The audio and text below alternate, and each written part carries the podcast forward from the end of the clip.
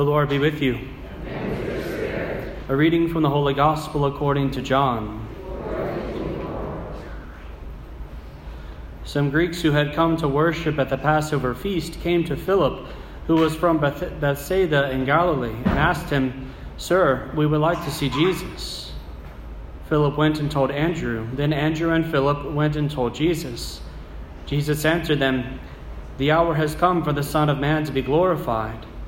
Amen, amen, I say to you, unless a grain of wheat falls to the ground and dies, it remains just a grain of wheat. But if it dies, it produces much fruit. Whoever loves his life loses it, and whoever hates his life in this world will preserve it for eternal life. Whoever serves me must follow me, and where I am, there also will my servant be. The Father will honor whoever serves me. I am troubled now Yet what should I say? Father, save me from this hour? But it was for this purpose that I came to this hour. Father, glorify your name. Then a voice came from heaven I have glorified it, and will glorify it again. The crowd there heard it and said it was thunder, but others said, An angel has spoken to him.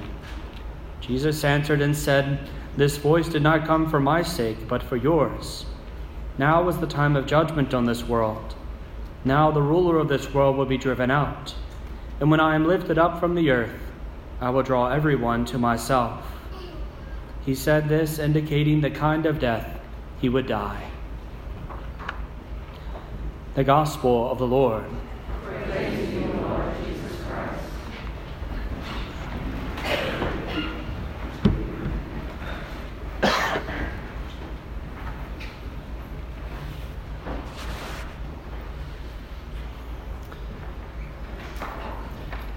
Jesus must have been a rather confusing person to have been around quite often. Today in our gospel, we hear that some Greek men have come from far off to come to celebrate the feasts, and they want to see Jesus. And so they ask with a simple request. Philip and Andrew, they come and they ask our Lord, they say, the, the, These Greek people, they want to come see you. And rather than say, Yeah, bring them in, or no, I'm, I'm, I'm kind of busy right now, or, or tell them to come back later. Jesus goes on this lengthy response about unless the seed falls to the ground and dies, it remains just seed, but if it dies, it bears much fruit. And if you love your life in this world, you will lose it, but if you lose it, if you hate it for his sake, we, he will, you know, we will find life. And it goes on to this lengthy response about glorifying the Father's name, and the Father's response comes from the clouds and all of this, and he says, And when I, when I am lifted up from the earth, I will call everyone to myself. And in the end, I'm sure the disciples are like, So do we bring them in? Because Jesus doesn't actually give a response, at least not a normal one that we would expect. But he does give a very important response for us. Because what Jesus shows us in this particular passage, although it's he kind of goes about it through a roundabout way that can seem rather confusing and perplexing for anyone who's hearing it, he's ultimately saying these, these this handful of Greeks that have come to see me, when I'm lifted up, I will call everyone. And it won't be just a handful that will come. There will be much larger crowds who will come here. There will be many who will come to hear about this Jesus and Andrew and Philip, and you others along with him, it will be your task to tell them about me. That's what Jesus is implicitly saying. He's talking about his death because he knows it is soon to come. And he's encouraging the disciples don't be overwhelmed when even more come than just these. So, certainly let them come, but there will be even more later. All throughout John's gospel, prior to this section that we've read, that we've read today, Jesus talks about his hour. His hour. Over and over and again, we hear it. We hear it kind of a you know kind of a first shot when we're at the, the wedding feast at Cana, the first miracle in the ministry of Jesus, when the married couple runs out of wine, and the Blessed Mother turns to him and says, "They've run out of wine. Do something." And he says, What can I do? It's not my hour. And then a number of other times, our Lord is asked to do things or encouraged to do things or told to do things by others. And he says, My hour is not here. But today, the voice of the Lord changes. And it's important for us to recognize it.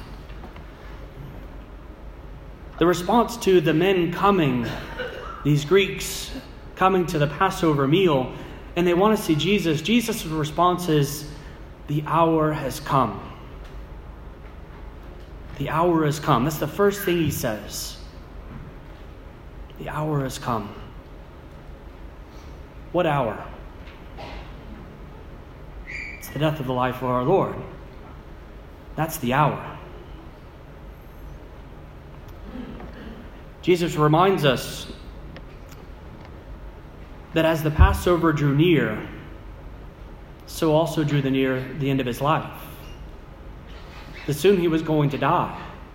Even though the disciples didn't fully understand it, his hour had come. Jesus shows us that his teachings, although good and holy and helpful on the way to salvation, are not what's most important to us. His healings that he works on numerous times on individuals are not what's most important to us. The casting out of demons and the various other miraculous things that take place throughout the ministry of Jesus and recorded in the Gospels are not what's most important. Jesus came and he did those things simply out of kindness and love for us. But the thing that he did that was necessary above all of those things was that he would come to die on the cross. That was the reason Jesus Christ took on our flesh. The reason. One and only. Everything else is lagniappe. Our Lord came simply to die for us in our place so as to ransom us for God, that we might be able to enter into heaven when the Lord calls us to himself. It was the one thing that he was meant to do in life, and his hour had come. The day was here. Everything I've been waiting for 32 years of my life, preparing, hoping, waiting, praying, persevering, being obedient to the will of the Father, all of it comes to this this moment. And the church invites us to join him for it in a profound way. The fifth Sunday of Lent is what's, excuse me, what traditionally begins the kind of season of sorts of Passion Tide. It's a season within the season. Of course, we still celebrate Lent, but it's a time in which, in these last two weeks, we focus and we recognize that we walk with the Lord in His hour, in the moment of His passion. It is here. And the church calls us to recognize it. That's why when we come into church today, the statues are veiled, the images are veiled, the things are covered up, as a visible reminder to us that all of these things are good and holy, but they are not what's necessary. The one thing necessary is Jesus Christ and Him crucified for us. The one thing necessary is what happens on this altar every single Mass that our Lord comes to us and He lays down His life. And we remember it. We make it present once more, every single Mass. And so the church, as a loving mother, strips all of these other things away and says, Focus on this. Focus on our Lord. Focus on the gift that He gives to us. And pray. Pray. This is the call of Passion Tide. Is to be with our Lord and to pray. To prepare our hearts, if we haven't gone to reconciliation yet during this Lenten season, to do so, knowing that the time is near. If we haven't been very great at keeping our Lenten resolutions, if we've kind of struggled or slipped a little bit or given up altogether, begin again. Resolve today for these last two weeks to persevere with our Lord. To try again. Because this is the time. The entire church year ultimately culminates in the importance of these two weeks Again, all the other celebrations are good and holy, but this is the most important time for us as Christians because it's the time of Christ. It's the time where he looks for someone to accompany him, but in his day he often found no one. At the cross, nearly all of his friends have abandoned him. The one who said that he would die right along with him is nowhere in sight. And so Christ longs for us to be with him. When I am lifted up from the earth, I will draw everyone to myself. And he wants it to be in truth, to draw us to himself. That by his gift on the cross, that all of us may be drawn as to a magnet, compelled out of love in our hearts to come be with Jesus. And so, this is what I would encourage you to focus, especially these next two weeks on being with Christ in whatever way you can. I would encourage you, whether here or at your own parishes elsewhere, to attend the Holy Week celebrations and liturgies. We've got the Chrism Mass in the diocese on Wednesday of Holy Week, which will be next week. On Holy Thursday, we have the, the evening Mass of the Last Supper, the Lord's Supper. On Good Friday, the memory of the Passion, the death of, the death of our Lord. That day is the only day in the entire church year that Mass is not celebrated because it's such a solemn occasion. And then, of course, Holy Saturday with the Easter Vigil and Easter Sunday. These are the times that the Lord longs for us to be with Him. He loves us with a passionate love. His hour has come, and He draws all of us to Himself. And so we come and we pray. I would encourage you, if you can't make all the all the extra masses and various other things that are going on, at least to spend some extra time in prayer, meditating on these things, to reflect upon the passion of our Lord these days. A very simple practice can be simply making the sign of the cross frequently through the course of the day. It doesn't have to be a long prayer, it doesn't have to be something dramatic. Just simply as we go through the course of the day, when we think about the Lord, to make the sign of the cross. And yet we know that it has power.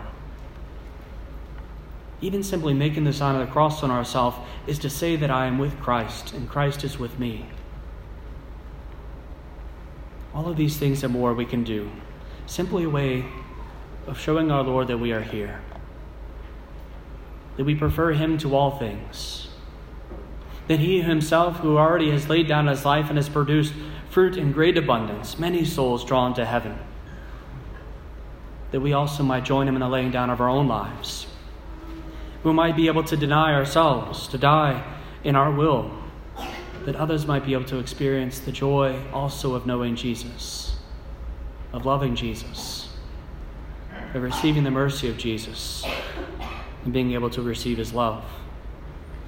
And so we ask this grace as we come to celebrate this holy Mass. Lord Jesus, that you would fill us with every grace. Help us to love you and to love you more deeply. Help us to know the love that you have for us and the mercy that you have shown to us. Help us to accompany you on the way in the quiet times of the course of our day, whether by the sign of the cross or by the presence here in the church, to know that you are with us and to console your heart to know that in the midst of your passion, we are with you.